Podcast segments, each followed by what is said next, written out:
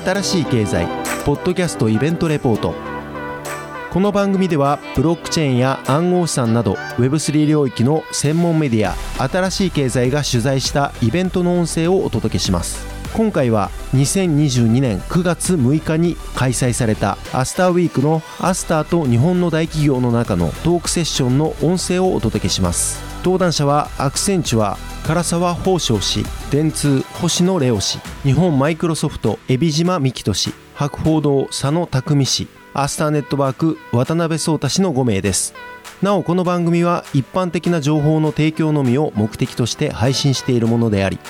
いかなる暗号資産有価証券等その他のデジタルアセットの取得を勧誘するものではありません。また当社及び出演者による投資助言を目的としたものではありません。暗号資産投資その他投資にはリスクが伴います。投資を行う際はリスクをご了承の上ご自身の判断で行っていただくようお願い申し上げます。早速なんですけどここからパネルディスカッションをしていきたいと思います。ちょっと僕の方から一人ずつ紹介をさせていただくとえっと力出してもらえますか？あのアクセンチャーの唐沢さんです。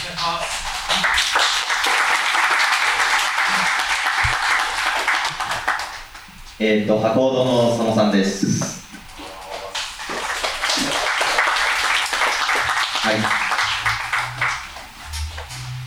これ座り順並べた方がいいと思うんですよ。川沢さんそっちいいですか？佐野さんもということで、えっと、マイクロソフトの海老島さんです。あ、ミミキトさんそこです。はい、よろしくお願いします。はい、えっと、電通の星野さんです。こっちじゃマイク回してもらう感じでいいですかあ、はい。え皆さん、あのお忙しい中ありがとうございます。今日はあのお越しいただきまして。で、えー皆さん、スタジャパンラボにも入っていただいてまして、で今日あの、日本大企業がこう Web3 に取り組みにつれてどうしたらいいのかみたいなことをお話ししていきたいなと思います。あの事前にあの質問を送らせていただいたんですけど、多分大幅にずれるんで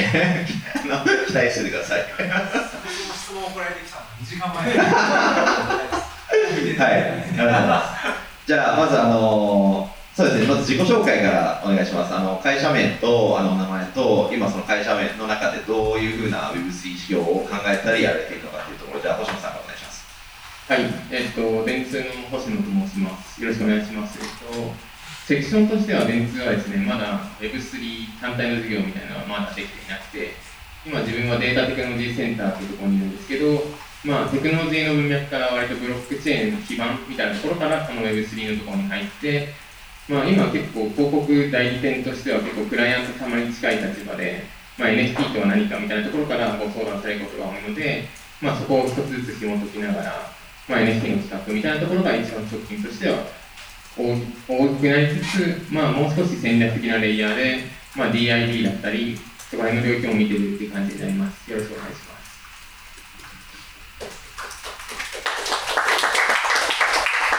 あはじめまして、えーアクセンチュアの唐沢です。僕はそうですね、あのアクセンチュアの中で一番 Web3 に全振りしている男と覚えていただければと思います。あの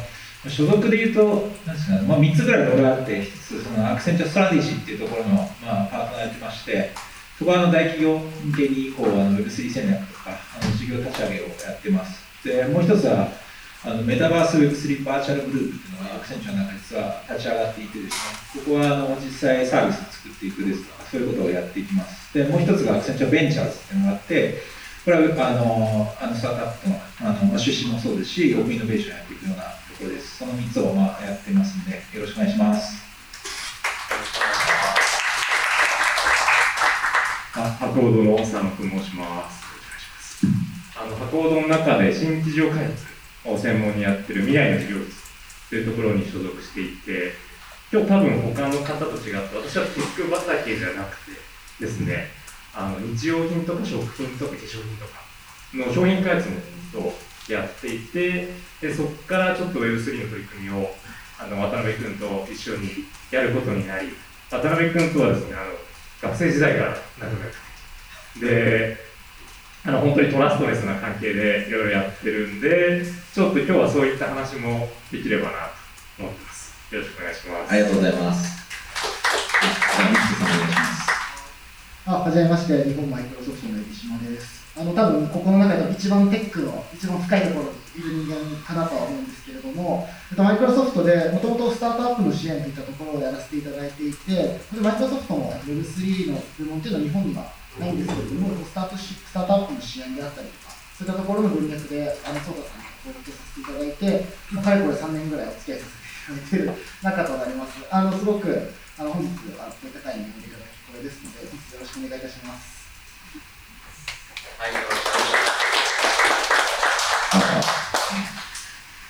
あのー僕もこう日本に帰ってきてこう大企業の皆さんとお話しさせていただいたりとかこうメディアの中でいろいろ質問を受けるんですけどこう Web3 っていうとすごい分散分散言われるじゃないですか。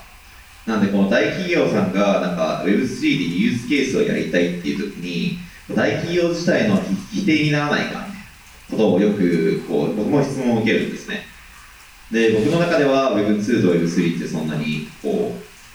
なんでしょう、まあ、そもそも分散と中央集権って01、の話じゃなくて、グラジュエーション的な問題なので、このいいスイートスポットをこの分散と中央集権の中で見出していけばいいんじゃないかなと思うんですけど、実際にあの大企業の立場からこう Web3 っていうのは実際このチャンスなのか、それともピンチなのかっていうと、どういうような社内の温度感なんですかそれでいうと多分、唐沢さんが結構そのアクセンチュアでいろいろもうクライアント見られてるじゃないですか。なんかどういう温度感なのかなっていうところをお聞きしたいなと思います。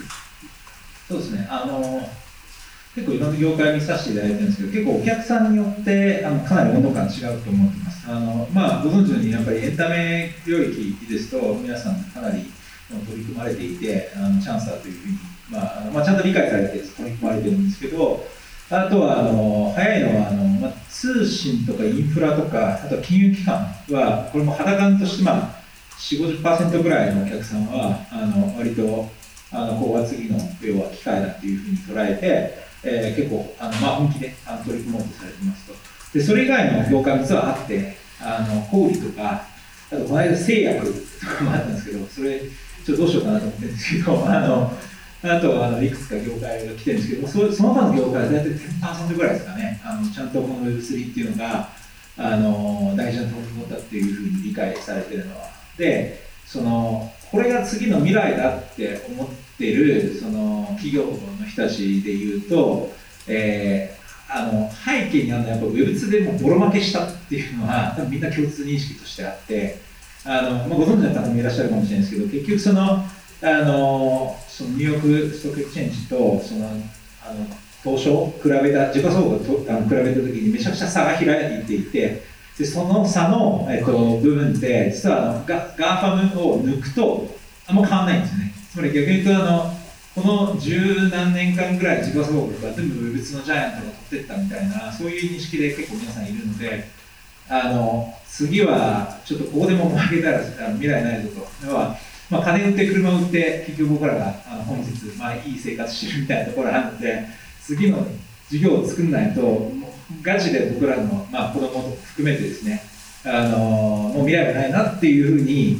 あの思ってるお客さん結構いるのでそこはあのすごいあの、まあ、僕としてもポジティブにあのご一緒させていただいているということですね。はいありがとうございます。それで言うと、あの、博報堂さんと電通さんは、それこそクライアントの数がすごいじゃないですか。で、その中で全然もう、ウェブじゃない人たちもいっぱいいるわけですよ。で、その中で、こう、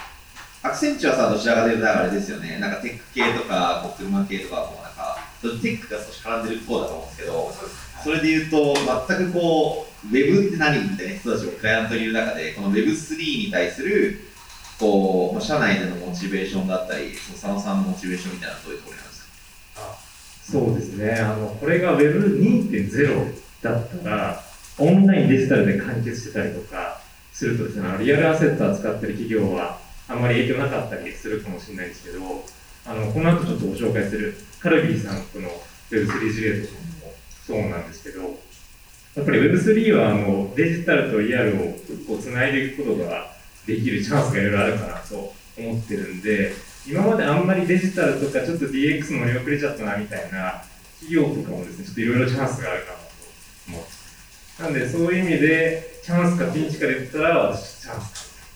っていうような回答になると思います。それで言うと、あのアスターファームとカルビーの例みたいなところって、なんかどういう店舗で進んでったのかとか、こうまあそもそもそのユースケース何かみたいなところ紹介してもらっていいですか？はい、わかりました。あの、もしかしたらプレスリリースとか見た方も多いかなと思うんですが、あの、アスターファームっていうあの農業体験ゲームみたいなものがアスター上のゲームアプリとしてでそのゲームでジャガイモを収穫した方に対して NFT を発行して、で、その NFT を持ってると、リアルな人質と交換できるっていうようなマーケティングスタッフをやりました。で、これ何が新しいかっていうとですね、あの今までこうゲームってゲームの世界で完結するんですあの動物の森とかで野菜育ててゲームの中で売るみたいな感じでし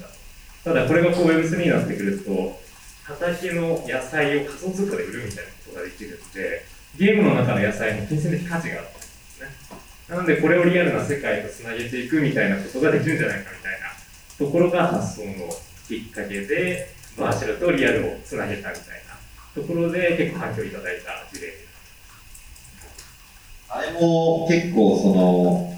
今までカルビーさんのこうコアユーザーが誰なのかみたいなのってこうコンビニで買ってるだけだとみんな分かんなかったのがわざわざアスターをこう持ってそれ栽培させてカルビーさんのじゃがいもを作ったんですみたいなこのコアユーザーのこのグラジュエーションとそれでじゃがいもの NFT10 枚持ってる人と1枚持ってる人と5枚持ってる人で大きくこう差を分かるのはすごい NFT っぽいマーケティングですよね。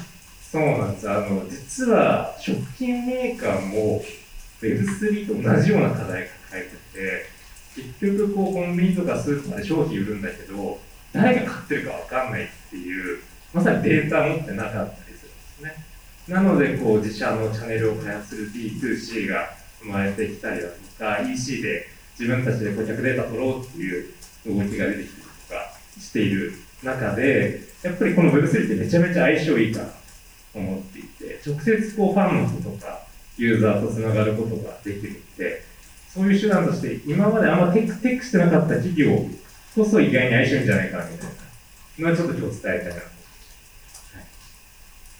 ありがとうございます。ありがとうございます。それで言うと、あの、ネッツーさんも、こう、クライアントとしては食品だとか、こう、化粧品メーカーだとか、いろいろいるじゃないですか。その中で、こう、社内的に Web3 っていうのはどういう立ち位置なんですかっていうと、あの、お聞きしたくて。はい、えっ、と、そうですね、電通としては、まあもちろん Web3 がデジタルネイティブなものではあるんですけど、まあ結局、今のリアルのそのテクノロジーだったりデジタルのものであっても、まあデジタルのものがリアルの世界を助けていることもある通り、まあそれがデジタルネイティブな環境で完結するとは思っていないので、基本的にどの業界であっても、まあ基盤としてのその Web3 のえー、と経済みたいなものが溜まっていく可能性はあるかなと思っているので、まあ、特に絞らずに、えっとまあ、時代の流れとしてそこに潮流が流れるんであれば、えー、そこに確実に貼れるっていうところで、電通は見ていますと。であともう一つ、まあ、電通のちょっとデータ周りのポジション的に言うと、まあ、今、Web2 の世界も結構、まあ、法律周りとかインフラ周りで、まあ、限界が来ているというか、ある程度、大きな潮流があって、まあ、いわゆる GDPR とか CCPA と言われる、まあ、個人情報を取るときの同意取得の形だったり、あと、アップルが結構 CM とかでも売ってる、まあ、ATT っていうので、識別を同意を取らないといけないデザインにしたりっていうのがあって、でもこれって、本質的な話ってそれで同意を取ればいいって話じゃなくて、その人のプライバシーをうまく配慮しながらどうやって住みよい世界を作るかっていう問いだと思っていて、まあ、ここの会を結構求めたときに自分のこの領域に出会ったっていうのがあって、まあ、いわゆるその DID とか SSI みたいな言われる領域を結構、まあ、電通としては見ていたりしますっていう感じです。ありがとうございます。もう一回、ちょっと一回聞いてください。ありがとうございます。あの、最後、マイクロソフトさんに聞きたいんですけど、マイクロソフトってリアル Web2 テックジャイアじゃないですか。そうですね。でその中はいで Web3 の、こう、どういうふうに捉えてるんですか、将来的に。そうですね、あのなかなか難しいんですけれども、今ちょうどやり玉に上がったんですけれども、あのマイクロソフトとしても Web3 っていうのは結構本気で取り組んでいて、あのどれぐらい本気かというと、コンセンシスって皆さんご存知だと思うんですね、あのメガマスク作って。あ実はあそこ、弊社投資してるんですよ。であったりとか、もちろん NFT ですね。あの、パームスタジオというプロダクトにも、あの、我々投資をしているぐらい、あの、本気です。で、あのもっともっと言うと、マイクロソフトって結構誤解されやすい会社だと思うんで、ちょっと今日、あの、あんまり炎上しないでほしいんですけど、あの、開発者を支援する会社なので、あの Web3 であろうと Web2 であろうと我々っていうのは全然関係なくて、開発っていう行為、デベロッパーっていう人種が存在する限り、それを使って何かビジネスをしたいっていう方がいる限り、マイクロソフトって、あの何か奪ってくるというわけではなくて、サポートし続ける会社だなと思っていて、マイクロソフトにとっては、ものすごく Web3 っていうのはチャンスですし、すごくポテンシャルのある領域だなというふうには思っています。で特にまたあの DID であったりとか、まあ、そういったところにも、まあ、弊社は実はあの自社で作ってたりするので、あのそういったところも別に弊社一社で作るわけではなくて、あのいろいろな企業さんと集まって作っていくといったところは、あの我々としてもすごくあの可能性を感じているところなので、あの別に我々はあの何かをこう奪っていくというところはなく、あのサポートし続けているので、あのすごくチャンスだなというふうに思ってます。はい、ありがとうございます。なんかオンラインだと、ちょっと、えっと、ちょっとなんかすごい来ていて、今もう17コメントくらいあるんですけど、えーっと、その中で、やっぱりその大企業において、面白いなって思った質問をちょっとトピックさせていただきますね。えっと、大企業において Web3 をやる障壁となっている要素は何でしょうか？あるんですけど、例えば会計とかいろいろあると想像しますが、まあ、あの、あえてあげるとしたらどういうところが今障壁になってるんですか？誰がいきますか？じゃあ、箱の佐野さんから。ちょっと解決の方の話は誰かにバトンタッチするんですけど、ちょっと最初分かりやすいところからいくと、シンプルになんかまだワクワクできてないのかなと思っていて、多分今日来ていただいてる皆さんは何かしらポテンシャル感じたりとか、なんかワクワクしてるから来ていただいてると思うんですけど、Web3 知らない人とかからすると、なんか生活どう変わるのみたいな話とか、Web3 でどんな新しい顧客体験作れるのかとか、どんな新しい価値提供できるのかところで止まっていて、で、なんか別に新しくないじゃんってことですね。あんまりワクワクできてないから進んでない気がするんですね。これもしワクワクできてたら、もう何が何でもやるとかですね、やりたいみたいな感じにもなると思うんで、もうこれはもう個別事例をどんどん作っていくしかないかと思っていて、結構あの、カルビーの例もそうですし、ああいうなんか顧客体験として新しいものですね。っていう事例をちょっと私は企画屋なのでいろいろ作っていって、で、そういう事例が出てくると、あ、こういうことできるんだって世の中に広まっていくと思うので、で、どんどんどんどんいろんな企業がこう真似していくみたいなところまでいくと、ちょっとワクワクできてないって障壁をなんか崩せんじゃないかなと思っていて、なんかそういう意味で多分皆さんもいろいろ構想があると思うんですよね。Web3 でこんなことできるんじゃないかみたいな。なんかそのワクワクが伝播していくといいなみたいなことは思ってます。ありがとうございます。他にありますか？最後その拾ったあの残ったやつを拾うさすがアクセンチュアって感じですね。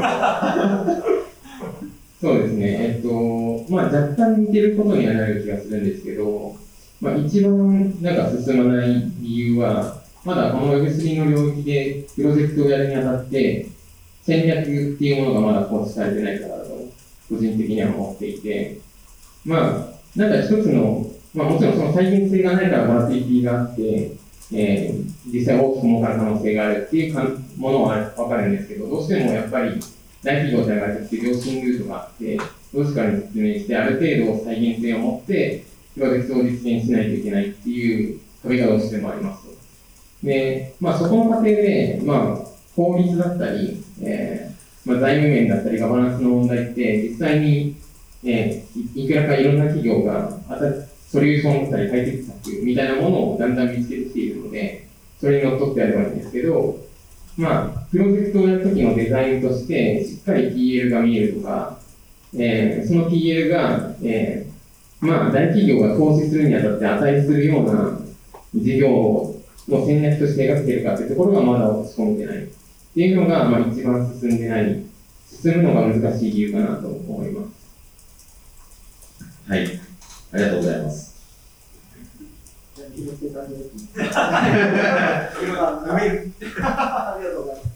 えっと、じゃあ、えっと、私はどちらかというと戦略も重要だと思うんですけれども、結構ブロックチェーンとか Web3 領域っていうのをビジネスだけ、テックだけから見てる。要は片方の、一つのものを片方からしか見てない人がすごく多いと思うんですね。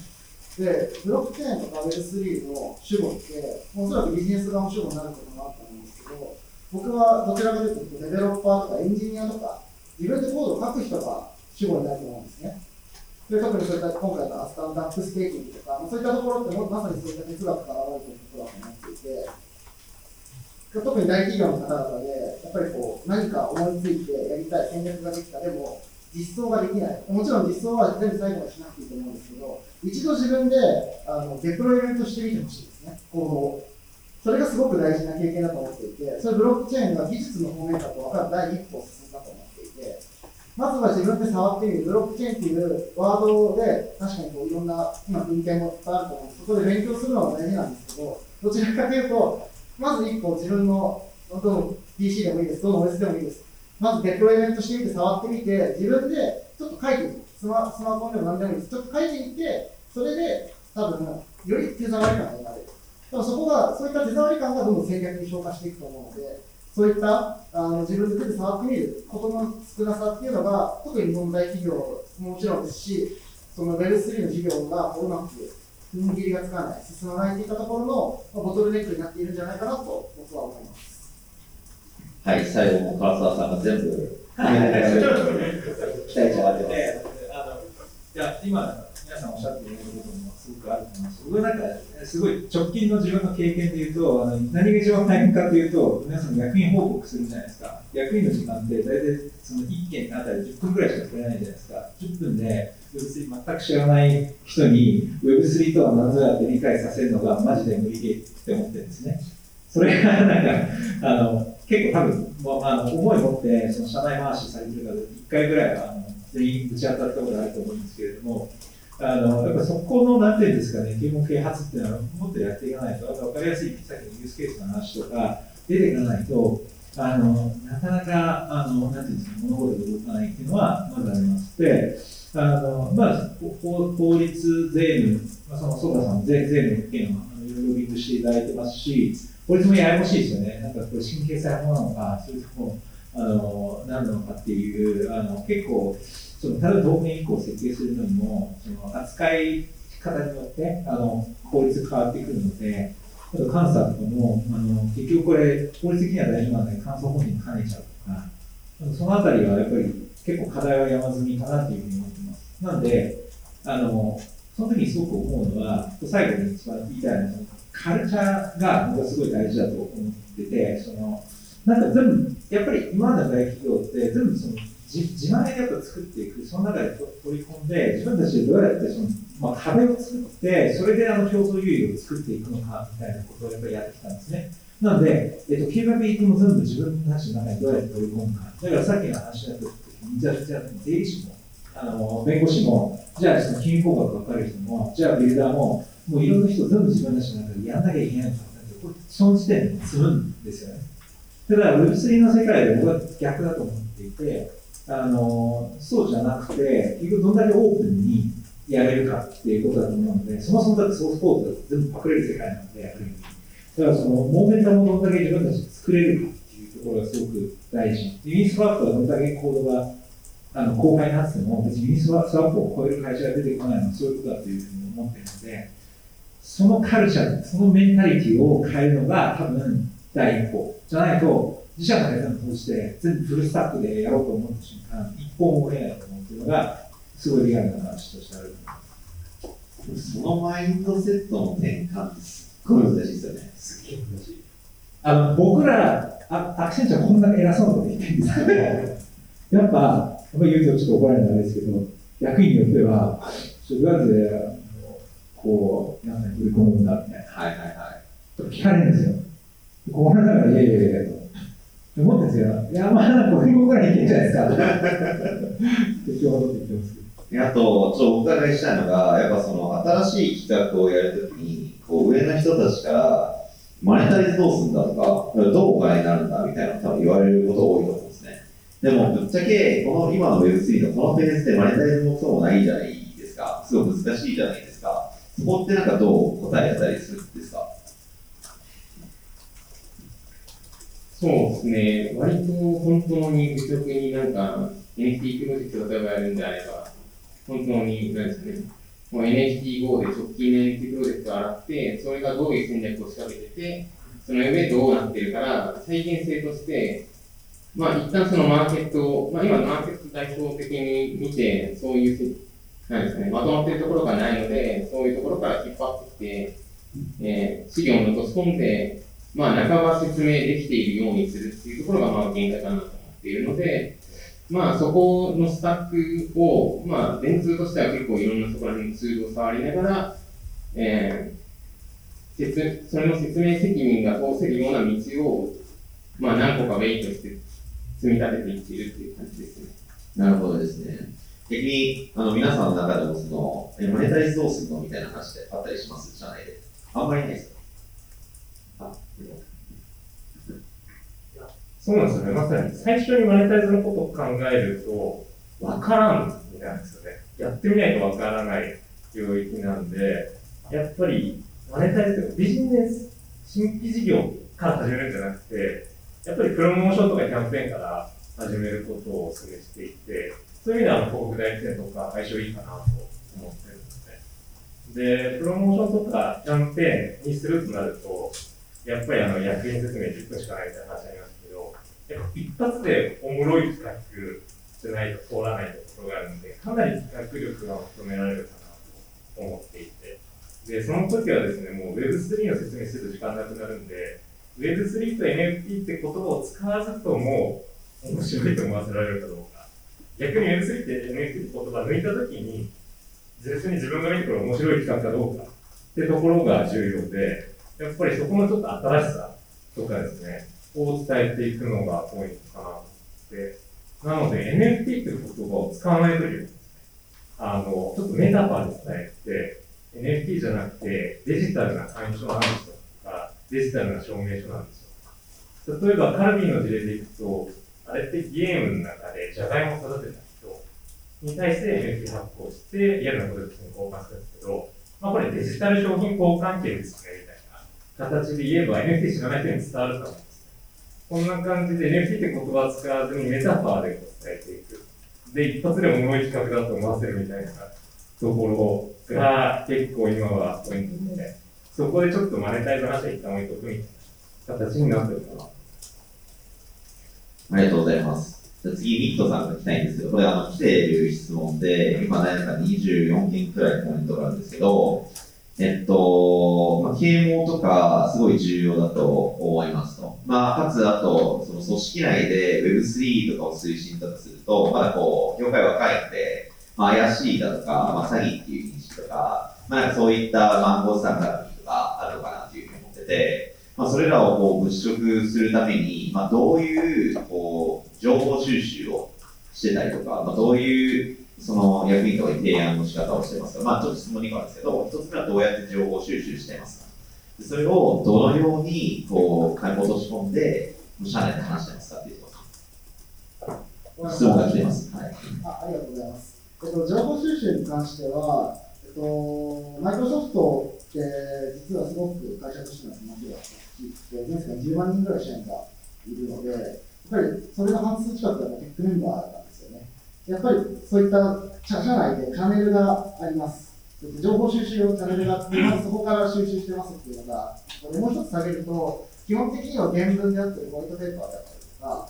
いわゆる信頼できるメディア、皆さんいくつかあると思うんですけど、そういったところから情報は、もちろん、タイムリーな情報は仕入れています。で、あとは数字をひたすら追う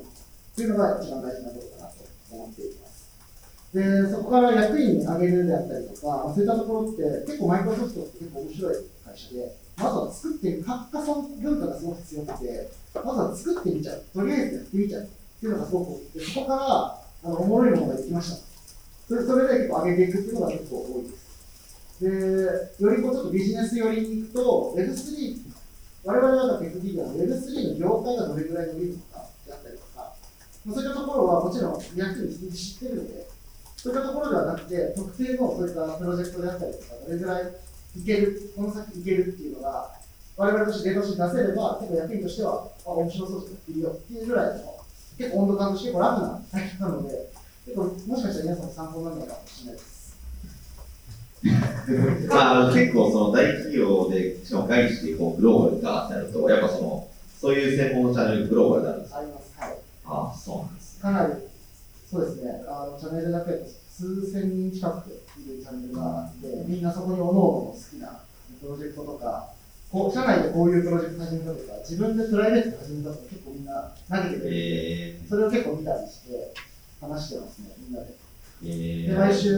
その公開会議みたいなのがあって、オフィサーみたいなのがあって、どっかとか人が集まってそこでディスカッションするとかっていうチャンネルはあります。なるほどですね。それで言うと、センチュアさんとかはどうですか？あのどういう、まあ、唐沢さん自身がどういう情報収集してるのか？そうですね。あの僕は僕らもあのそれこそグローバルで80万人いるので、まあ、すごいことになってるんですけど、まあ、そういうチャンネルがあって一番、一番うるさいのが Web3 のチャンネルですね。ディスコードよりそうなんですか。ディスコードよりうるさい。えー、だいぶ、もう、もう、もう出てくる。で、あの、もちろんそういうドルに聞いたりもしてるんですけど、僕の場合は結構、その、まあ、海外のプロジェクトは、やっぱり、あの、実際うちの海外のグローバルメンバーに聞いたりするんですけど、ジャパンは結構僕がいろいろ見ていて、で、あの、まあ、いくつかあるんですけど、一つまずプロダクトちゃんと見るってすごいベーシックなんですけど、あの、みんなすぐトークンのあのグラフとか出すんですよ。あの、こういうトークンで、大体みんな、あの、アクシーとかステップのパクリで、NFT とユーティリティと、そのガバナンストークンをこうやって、トークンセールスこうで、じゃあ、あの、愛用します、みたいな、こう、なんかそういうやつは、とりあえずちょっとプロダクト見せてって言うと、あの、出てこない場合は、あの、結構怪しいっていうやつと、あとはなんか、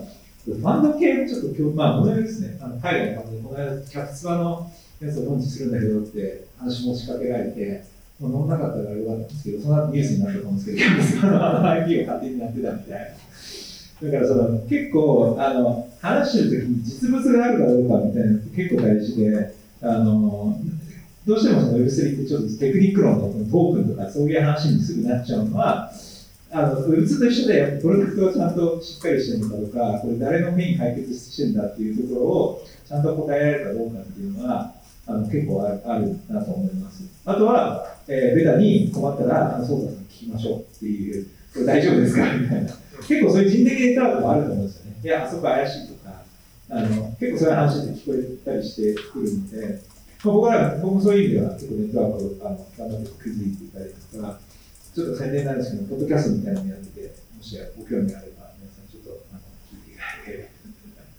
そうかさん、ありがとうございます。ぜひあの、まだ招待してもらったら、いつ招待してくれるのかなと思ってるんです。けど。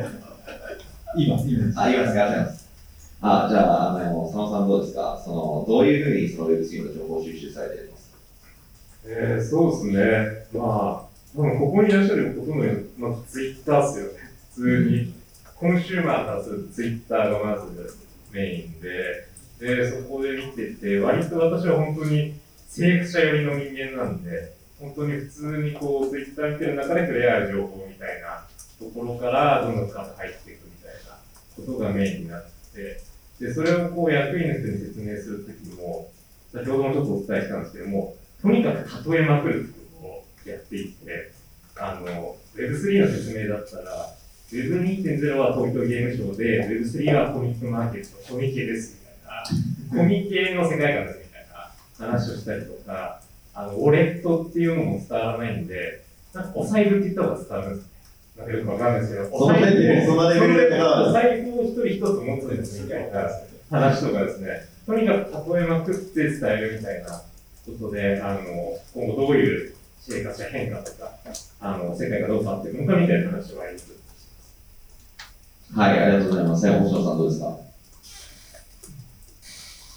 そうですね、あの星野も、まあ、いわゆるメディアがちょっと変わるぐらいで、ツイッターとかサブスタックとかミラーとか、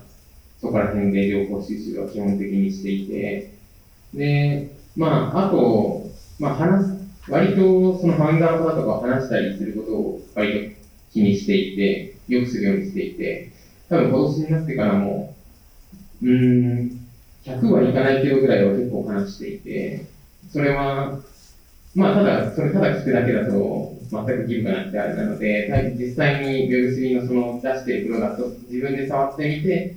じゃあこれがどういう思想でどういう価値になってるのかっていう細かい疑問とかを、まあ、実際に Twitter とかで送ってみて、そのファウンダーの方と話したり、で、もちろん大企業としては、まあ、その情報収集の先に、まあ、それを知ったことによって、えー、まあ、クライアント企業が何かやりたいときに、えー、まあ、ハマるユースケースがあれば、その企業と協力してやっていくってことができるので、そういう感じで情報収集をしながら、まあ、一緒に、まあ、マサーダクションに向けて一緒にやっていくように、ということを心がけて動いてますって感じです。ありがとうございます。ちょっと僕から最後の質問なんですけれども、ちょっと後で後々会場の皆さんからの質問いただくと思うんですけど、あの今後 Web3 ってまあドメインいろいろ広いと思うんですけど、まあ、どういうところに会社として、まあ、会社個人として注目をされていて、まあ、あの大企業だけじゃなくて、今やっぱりスタートアップとのコラボレーションとかもすごい多い時代じゃないですか。なので、今日会場にもこうオンラインにもあのスタートアップのの現状どうなんですかどう思いますかみたいな質問もらってるんですけど、こうあのどういったスタートアップ、どういったドメインのスタートアップと協業していきたいですかっていう、まあ、どうでこ2個でどういう領域を会社として注目されてますかっていうと、あのスタートアップと一緒に組んでやってる事例みたいなのがシェアしてもらいたいなと思います。はい。じゃあ、逆に、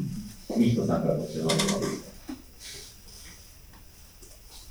マイクロソフトはかなりグローバルでやってますもんね。そうなんです。あの、注力してる領域が多すぎて、ほぼ全部になっちゃうんですけども、C っていうのであれば ID ですね。分散 ID のところは強烈に注力しています。で、もう一つが、まあ、マイクロソフトとして Xbox を持っているので、ゲームファイっていうのをもちろん注目はしています。で、まあ、それに伴った NFT であったりとかももちろん注目しています。個人的に、これマイクロソフトですけど、個人的にですけど、いわゆるブロックチェーンのインフラストラクチャー、いわゆるレイヤー2とか、そういったところはものすごく注目していますし、あそういったところはもし本日いらっしゃれば、ぜひシェアさせてください。で、えっ、ー、と、あの、ちょっと何でしたっけ？えっと、まあ、スタートアップとのこう協業事例みたいなのがあれば、シェアしてもらいたいな。スタートアップとの協業事例に関してはですね、あの、アスターネットワークさんが一番いい例かなとは。言わせてないですよ。一番サネットワークが一番いい例だなと思っていて、あのやっぱりテック、ブロックチェーンのスタートアップはテック向きのいわゆるこう開発業務の総合なのかなと思っていて、特にこうマイクロソフトは開発者の支援が得意ですし、なんかブロックチェーンで例えばテストしましょうという時に、まあ、ある程度コンピュータリソースだったりとか、そういったものが必要になると思うんですけど、そういったのをマイクロソフトがスタートアップ企業様であれば支援をさせていただいてますし、もちろん GitHub だったりとか、そういったツール、ビジュアルスタジオ、ビジュアルスタジオですね、ビジュアルスタジオであの支援させていただいてますし、そういったところとして、まあ、そうですね、まあ、スターネットワークさんもそうですし、多分一番いい事例かなと思います。なんか、ありますか？適当とかあります？ああ、そのマイクロソフトさんに僕らが支援していただいてよかった。まず、まず、Azure のコストが、えー、日本円で多分1500万円くらいまでいくっていう、ットマグのフリーっていう、あのこれって結構重要なんですよね、スタートアップに。あのミキトさん、マイクロソフトさんに支援してるのも2、3年前で、当時僕らもスタートアップなので、今こそそれこそ通常件ちょっとはしますけど、当時とかはなかったので、ね、やっぱすごいあの、うちのインフラが味になりました。ありがとうございます。あの他にもいろいろあの要望等あれば、いろんな支援、プログラム用意しますので、あの本日もし機会があれば、あの会話スタッフに声をかけていただければお話できますので、よろしくお願いします。はい、ありがとうございます。あじゃあ、佐野さんどうですか？その、どういった Web3 でどういったドメインに会社としてこう相性がいいのかみたいなと、スタートアップとのこう協業事例みたいな、まあ、言える範囲でお願いします。あの、まあ、ハコードは生活者発想の会社なので、あの、まあ、2C 向けですね。コンシューマー向けのアプリケーション作ってる、あの、ダップ作ってるスタートアップの方とは共有しやすいかなと思っていて、まあ、その一つが、アスターファンとカルビーさんのコラボだったりするので、あの今、ダップ作ってる人もそうですし、今後ダップ作っていきたい。やっぱりあのスタートアップのアプリって最初の集客とか、あの普及の部分で苦労されるかなと思うので、そこでこう大手企業コラボみたいな形で取り組んでいくとですね、あの一気にこうマスユーザーを狙っていけるような一つになるかなと思うので、まずはそういったプロモーションとかキャンペーンみたいなところとかでコラボレーションしていくのがいいかなと思います。なので、こう事例としてはまさにカラクリと朝ハムみたいな形のですね、あの事例をどんどんどんどん作って、で、あの、ちょっと今までと違う顧客体験ですね、あの、先ほど、一つでおもろい企画っていう、あの、ふわっとしたちょっと無責任なこと言ったんですけど、あの、おもろい企画になり得るポイントとしては、やっぱり Web3 なので、今までこう企業ごとに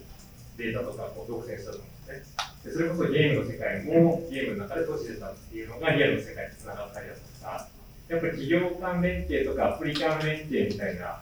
ところができるのも Web3 の良さだと思うので、ちょっとそれを活かしたいとか、顧客体験を作っていくと、いろいろ気がある、プロモーション効果も高い施策になるかなと思います。はい、ありがとうございます。川沢さんどうですか？僕らはちょっと広いので難しいんですけど、そのそうですね、3つ、C っていうのは3つぐらいで、えっと、1つはですね、の SDT、ソウルバンドのところですね。これはあのなんで注目してるかというと、その、なんですね、コレクティブとして NFT を発行したいわけじゃなくて、本質的にその、なんかブランドのデモクラタイゼーションだと思ってるんですね。その NFT、SDT って。要は、本質的にそのブランドと、えーその消費者の関係性を結構大きく変えちゃうあの可能性があるものだと思ってました。単純になんか盛り上がってるから、フロアプライスを釣り上げるとかじゃなくて、いや、それこそサブスクの逆だと思って、サブスクって後でお金回収するじゃないですか。もう NFT って実はマジックが起きて、向こう例えば5年分のお金先にもらえちゃう。でしかもあの強いモンディングが作れちゃうって、ある意味、これはあの歴史が、まあ、振り子の、歴史の振り子の一環だと思うんですけど、まあ、そういう観点ではあのすごい面白いなと思ってて、結構そういう相談が増えてますと。で、二つ目が、ちょっとその、ダイレクト Web3 じゃないかもしれないですけど、親和性の高い領域でメタバースですね。やっぱりメタバース自身自体が結構その大企業も含めてバズってるっていうところもあって、結構合わせて相談いただくことが多いんですけれども、えー正直、結構ほとんどのケースにおいては、多分ゴミの山になると思うので、メタバースって。あの、うまくいかなくて、かそって、最後デジタルガレージみたいなものが残っちゃうっていう、まあ、それはなんか、クリーンアップしに行くっていうのも一つあるかもしれないですけど、あのただ、メタバース自体はすごく幸せが、その Web3 と幸せが高い、それ自体でもわかんないんですけど、実は Web3 と組み合わせてマネタイズのやり方が結構出てきた、コミュニティの作り方っていうのは、実は結構工夫があるので、その部分をあの我自身も取っていきたいっていうのが2つ目で、3つ目が DAO 系ですね。で、えー、これちょっとあ詳細またあのそのうちあの発表しますので、ちょっとアクセンチョンの DAO 的なことを少し考えていて、あのもともと僕ら自身が結構、割と自立分散型なんですよ。例えば僕、あのアクセンチョンのあのマネージングディレクターなんですけど、まあ、自分のプロジェクトみたいなのをこうあの取ってきたら、アクセンチュアにお願いしてですね、あの人をアサインしてもらわなきゃいけない。だから、もうその自分の案件をある意味一つの島としてやったりするそういう人がたくさんいて、お互い緩くこうつながっていってるみたいな感じなので、それと青とすごく実は幸せがあって、そういうのをちょっと我々と我々としてもいろいろあの実証やっていきたいと思うので、そういう部分でも、あの、結構いいなと思ってます。はい。はい、ありがとうございます。最後、熱の星さんから、あの、どういう領域が熱さん対象いか。はい、そうですね。えっと、電通としては、まあ、えっと、各社そうだと思うんですけど、まあ、タイムラインに依存するかなと思っていて、もちろん短期で見たら NFT のコンサルティングとかプロジェクトをやっていくっていうところが一番近いです。で、中期とかで見ると、例えば、えー大きく見てるのは、例えば 2B 系の DAPS は結構見ていて、っていうのは、2C 系の DAX って多分流行りしたりがあるんですけど、2B 系の DAX って割と定着してそのままインフラ化しているケースがあると思っていて、その領域を、まあ、中期では見てますと。で、長期で言えば、まあ、分散 ID とか、まあ、いわゆるトークングラフ、まあ、いわゆるここの今の段階で NFT コンサルティングみたいなことをして、まあ、サダプションさせることによって、えーまあ、データ市場が、まあ、Web2 の時も Web1 の時も常にそうだと思うんですけど、最初に市場が来た後に、その後にデータによって、まあ、新しく市場が、まあ、アップデートされるっていう、まあ、効果を改善するためにデータが使われたりするんですけど、っていう市場があると思っているので、長期で言えば DID とかを見ているっていうのが、えーまあ、今、電通の、まあ、見方で、なので、まあ、各スタートアップさんが、えー、とどのようにやろうと、まあ、どのタイムスパンでやっていくかな思っていて、もちろん短期で NFT プロジェクトをやるプロジェクトであれば、あのまあ、それこそコミュニティマネージャーとか NFT マーケットをしている会社と連携してやっていくっていうのもありますし、中長期でもうちょっと開発寄りのことをやるとか、もうちょっと研究チックなことをやるとかってところまでスコープ見えて、えー、やってるので、割と、まあ、絞らずにいっていますという感じです。はい、ありがとうございます。えっと、めちゃくちゃ25コメントぐらい、あの、オンラインのホールで今ありまして、あスライドでありまして、まあ、全部拾いきれなかったんですけど、もし、あの、この場にいらっしゃる方で、ここは聞いておきたい。